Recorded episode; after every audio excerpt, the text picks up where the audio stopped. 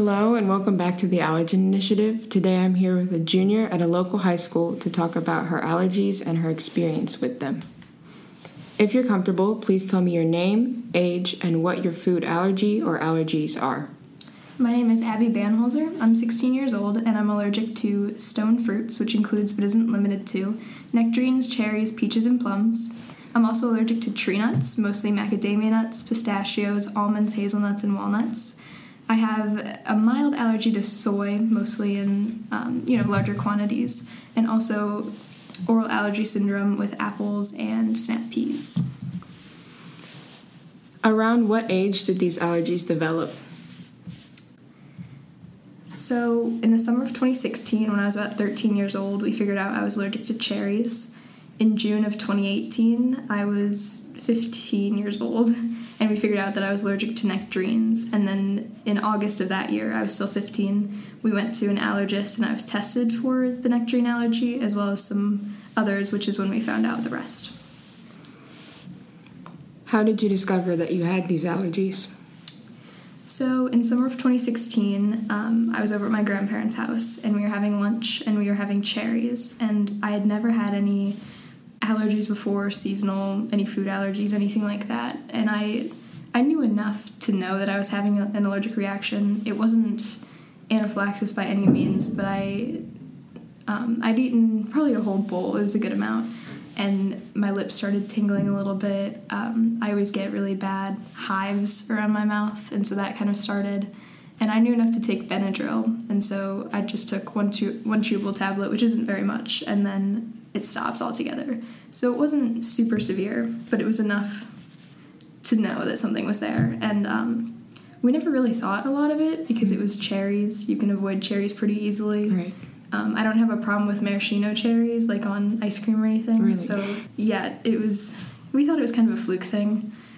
But then two years later, in June, I was taking a summer class at high school, and so um, I would eat my lunch in between my classes. Um, in the art rooms right before my art class. And I, the day before, we had gotten like nectarines from the store, and they were, you know, the farm fresh, like super good. So the day before, I had eaten one, and I had the worst stomach ache. Like I almost didn't go to the classes the next day because I felt so sick. But I woke up, I was all right. I packed my lunch, and I made sure to pack another nectarine so that no one else could have it. I wanted it. So then um, I was eating it at school, and I just finished it, and I started to feel really hot, like, it, but it was all my face. You know, mm-hmm. it was kind of like when you get a fever. Yeah. You know, your head feels really foggy, and I just I kind of zoned out for a few minutes, and my teacher pointed out that my face was getting really red, like something wrong, like let's talk, what's going on, and I started to get the hives. I started to get the itchy throat, so they had mm-hmm. to walk me up to the nurse and I had to take Benadryl, and funny enough, the only Benadryl they had was cherry flavored, oh, which oh, no. so that was a little ironic. Cherry flavoring's okay for me, so that was the nectarine allergy, and then we decided that since that was pretty severe, yeah. I needed to get tested. So then in August, we went to the allergist, and about two days before that, we were making macadamia nut cookies, and we had you know just the bag of macadamia nuts from Trader Joe's, and I just popped one in my mouth and instantly got hives around my mouth. Oh my like gosh. instantly. And for a little bit I was vegetarian. So I was eating, you know, almond butter. I was having macadamia nuts. I was having walnuts all the time, three, four times a week, and I never had any problems. But we decided to bring it up and get tested anyway. And they found out that I'm severely allergic to a lot of tree nuts. Wow. Which, you know, at first we didn't really believe it because I was eating them so frequently, but that's kind of how it went is I was essentially giving myself doses of it right. and getting over the allergy on my own. But that can be dangerous yeah. if it's not monitored. They recommended that I stop eating those, and as soon as I did, I stopped having like I used to get headaches all the time, like awful migraines and just random stomach aches. Mm-hmm. That stopped completely. Like I was so much more. I had so much more energy. I was wow. sleeping better. I was feeling better. It was crazy that no one had ever like brought that up to me. It had probably been going on for two or three years, wow. and I never do. Wow. So you previously mentioned this, but to reiterate, what is the severity of your allergies? Do you carry an EpiPen or Auvi-Q, or how does that work? So I carry an Auvi-Q. Um, my most severe allergies are the nectarine, cherry, um, macadamia nut, and then also pistachio, almond, and hazelnut. So all of my the stone fruit allergies and the nut allergies are pretty severe. Um, I would need I would need epinephrine at this point because I I've not eaten eat, like eaten any nut products or anything like that. Um, to the point where I used to use a lotion all the time, Cetaphil, which Yeah. is advertised as hypoallergenic, Mhm. and it, it, they use it in doctors' offices. But as soon as I stopped eating nuts, I started reacting to it because it has macadamia nut oil in it. Yeah. So my tolerance has gone down so much. Just you know that that kind of showed me that, and so I have to carry an AuviQ all the time. Um, I have Benadryl all the time. My parents have an AuviQ and Benadryl all the time. Like it's it's yeah. it's Have you ever had to use the Auvi-Q or EpiPen? no. I've only had an AuviQ for about a year and a half, and I've never had to use it. I've never had to you know use it for anyone else either. So um, i have had to train all my friends and my family and teachers and all that sort of stuff. And then my less my like non-anaphylactic ones are soy. Soy is usually not an anaphylactic allergy. Um, very specific people have really high reactions to it. So soy is more of like a it acts more of like an intolerance for me. It is an allergy but it shows more of the intolerance syndrome like symptoms sorry. Mhm. And then um, oral allergy to apples and snap peas. So that's just, you know, maybe a hive or two, but it never goes any past that. So those aren't bad. But the nectarine, cherry, peach, plum, and nuts are anaphylactic level. Wow. Um, how has your life changed because of this? So personal changes, the good changes are since I stopped eating things that I'm allergic to, um, I've stopped having the headaches, the stomach aches. I've had more energy. So that's been good for me. But I would say it causes a lot of anxiety for me. Um, a lot of times, I haven't had any, I've been really lucky to not have any severe reactions in the last year and a half. But anytime I have any minor reactions, I, I kind of go through a little phase where maybe I'll eat the same meals every day for a little bit because I know that those are safe and I know that I'm not going to have any trouble with that. Um, I have a lot of trouble eating out, even though I, I my allergies are very like categorized. You know, I can say, hey, I'm allergic to stone fruits and tree nuts, whereas you know a lot of people may have to list off some more than I do. Um, it's just kind of nerve wracking. Yeah. and I've had mixed reactions from waiters, from restaurants, and stuff like that that makes me not really want to bring it up. So sometimes, you know, my parents or siblings will take it and order mine, and I'll order theirs. so, Wow. um, yeah, I would say. Oh, constantly checking labels. So now everything we get, whether it's me shopping, my parents shopping, you know, any of my close family shopping, we check the labels every single time. And then, so tree nuts are one of the top eight allergens, so you can find that super easy. But peaches, nectarines, cherries are not. So you have to go through the entire list. It's a whole thing. And sometimes they're not included. You know, sometimes things are labeled wrong. Um, I'm, another good thing that's come out of it is I'm more aware of other people's allergies and intolerances. Um, it's not really a common thing, I feel like, for people to be like, hey, are you allergic to anything if you're coming over or if you're gonna eat out? But I've definitely become the person who's like, hey, you allergic to anything? You good? Like, is there anything we can do? And so I feel like I've kind of started that in my circle for people to ask, hey, are you allergic? As not really being a big deal, just like checking in. So that's been kind of interesting. Cool. Um, what challenges, if any, do you face in public as a result of your allergies? I would say the it all kind of fun, falls under people being ignorant or unaware of what allergies and intolerances are and like what the differences are. So, you know, I'm allergic to tree nuts and fruits and all of that stuff, but I'm also lactose intolerant. So there's the whole like there's a very like low level of understanding of the difference, I Right. would say, um, and uh, and then like gluten intolerances and stuff like that too, Mhm. and just um, there are some people who are very caring and like eager to learn, like, and I've been able to explain it to them, maybe help them out. Um, but then there's people who kind of act like it's an inconvenience. Yeah. because they don't understand, you know, and I just, I feel like a lot of it is just not understanding.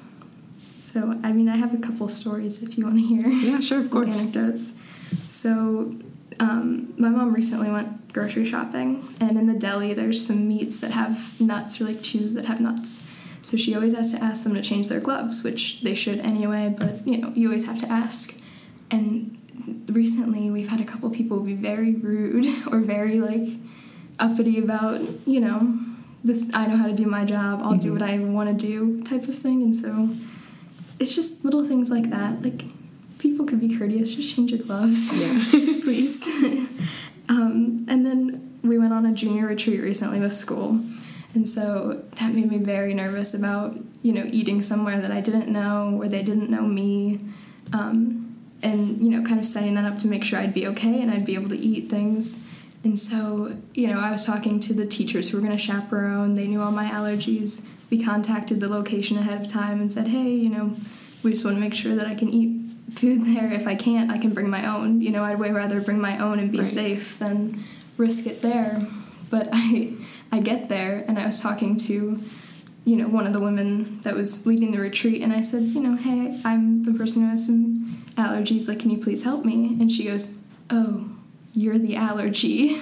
Oh, wow. So I and then I ended up having to go talk to the the waiting staff and like the cooking staff by myself and asking them, but they were so nice. It's just some people don't really understand Yeah. that I don't mean to be an inconvenience. This is just how it is. Right. I just have to ask.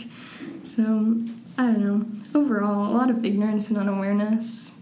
There, but then it's a, it's a 50-50 chance on do they want to learn or do they not care. Right. Um, how do your family, friends, and peers react to you having allergies? So my immediate family is very, very supportive. Um, I mean, as they should be, I guess. But my mom definitely took the initiative to, you know, find all the information, find the allergist, find the substitutions, like, you know, get me snacks to bring to school in case I can't have that stuff. You know, um, they always check all the labels. Like they're very good about it. Um, my extended family is a little bit different. Um, they don't deal with me on a regular basis, so you know they can have nut products in their home, and I, I'm okay with that. You know that's not a big deal to me. But there are times when we've had like extended family parties, like recently over the holidays, that people will bring pies with nuts. They'll bring salads with nuts. And I always kind of assume that they don't know because Right. I don't want to throw it on them and be like, "How dare they?" You know, and even then, I wouldn't be. But I thought it was a lot of ignorance, but then after having conversations with people, it turns out they usually know. they just don't really care. Wow. You know, they'd rather make their own dishes, which I don't know. I really the, the unfortunate part is I'm the only one with allergies on that side of the family that has that problem. Mm-hmm. So a lot of them don't understand that it's a problem. They don't understand that it makes me kind of anxious or that you know I could potentially go into anaphylactic shock. Like I I think a lot of it is they don't understand. And I you know, I've only known about this for over a year, so it's you know, I'm still conveying it to them, still trying to explain it to everyone, but yeah, I would say it's a lot of I stick to what I know as far as family parties. Like, usually my immediate family will make, you know, a main dish and a dessert, so that way I know I can have this main dish and this dessert, no worries at all.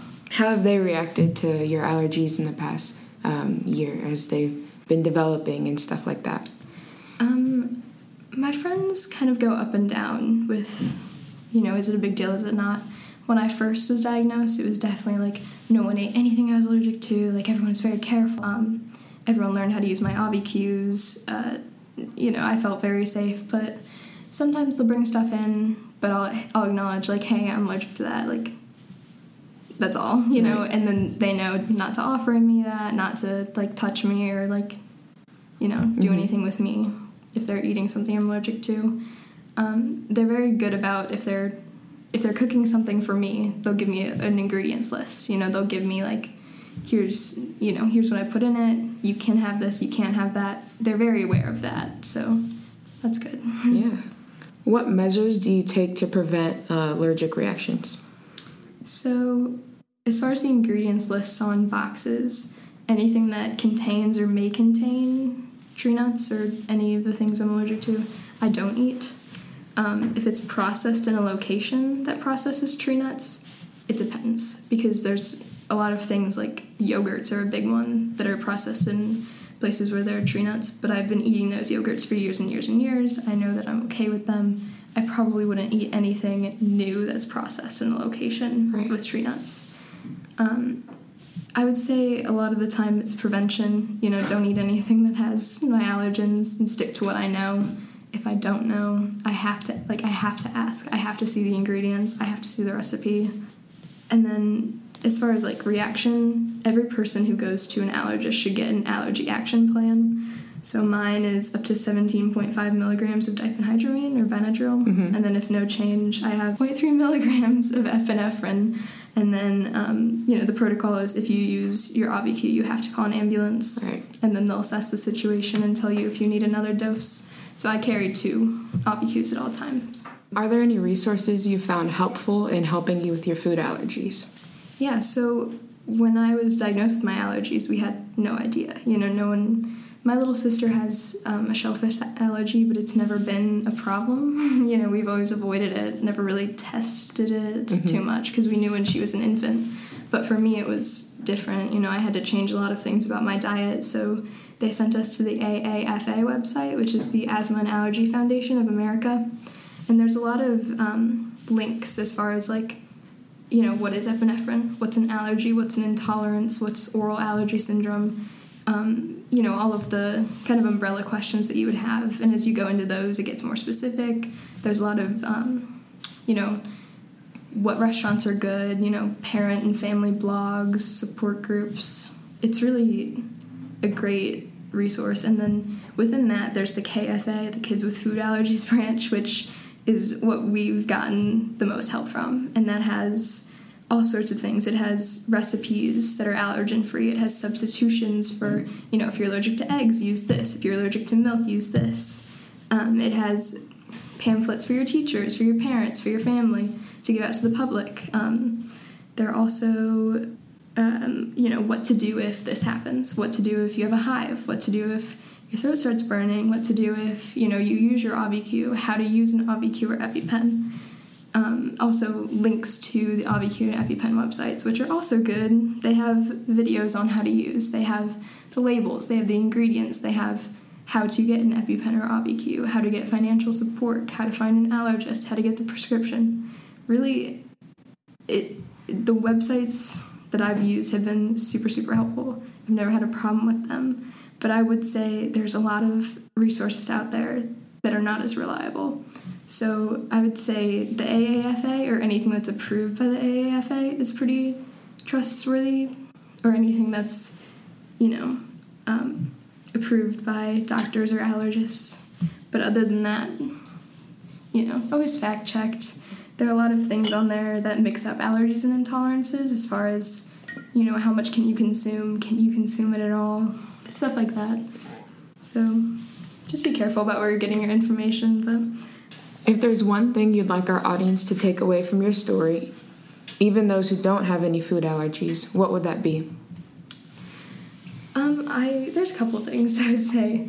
I would say everyone's allergies are different. You know, um, I'm allergic to tree nuts, which a lot of people assume means peanuts, but it doesn't. So I can eat Reese's peanut butter cups. You know, I can have peanut butter sandwiches. You know, I'm all good with that stuff. So, um, if you don't know, please ask. You know, I'd way way rather talk to you about it and explain it to you than have any problems. You know, I'm I'm so willing to explain it and educate people because you know I didn't know about it when I first found out. Right. I'd rather people ask me and understand it than just kind of nod their heads and say okay. And then you know, there's no way for any person to you know fully maintain their food by themselves. You know, you can't grow all your food, you can't source all your food by yourself. So it's it's definitely a team effort, you know. People working in food services, you have to work together with your customers and kind of figure out like what's going to work for them, what's not going to work. It's a group effort. So just, you know, educate yourself, ask questions, work together, be respectful of each other. Um, is there anything else you'd like to add? I don't think so. I think that's pretty much it. Yeah, cool. All right, thank you so much. No problem.